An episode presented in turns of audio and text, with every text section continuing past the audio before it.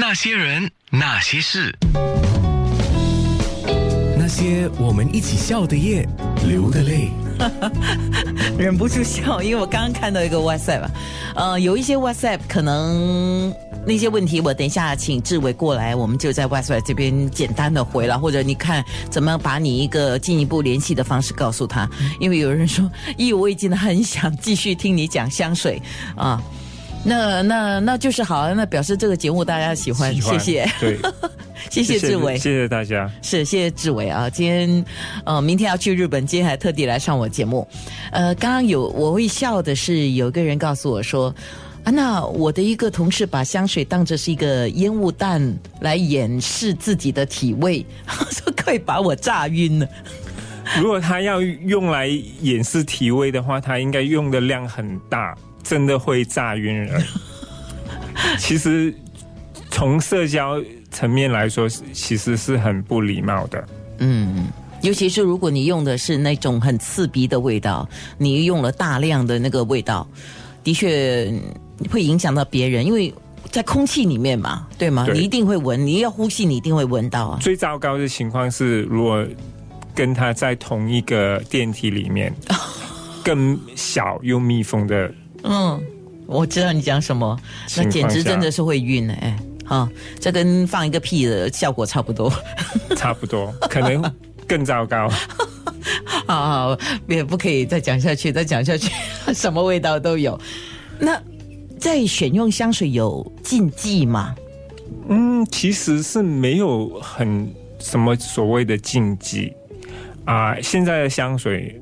生产出来的香水都经过很严格的啊管制，就是说很多啊香材以前可以用的香水，现在未必能用，就是可能会引起过敏啦，或啊会有所谓的光害啦。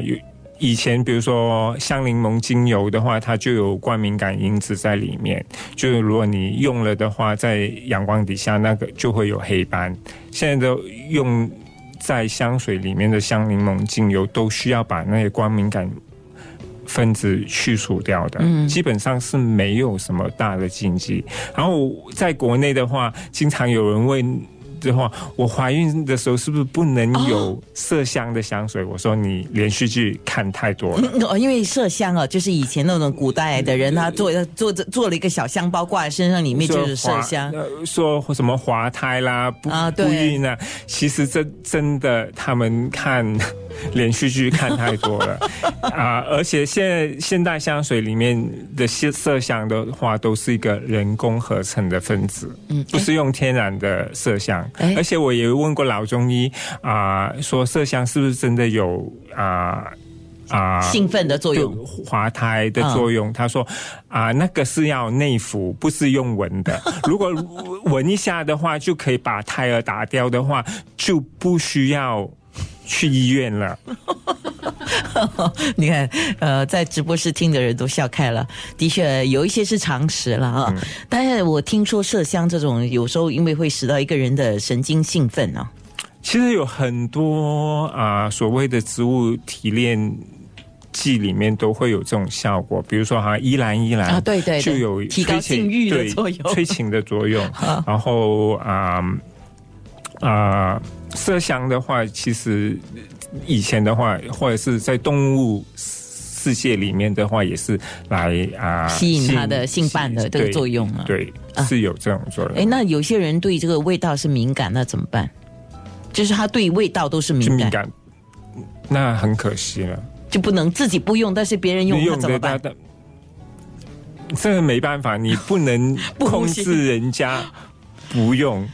好，明白了。然后就是刚才我们一一开始已经有讲，这香水是不分男女了啊，不分男女。嗯，下次有机会再来聊。好，好可惜哦，今天带来这么多瓶这么可爱古董的香水都还没讲完呢，下次吧。下次吧，谢谢你。那些人，那些事。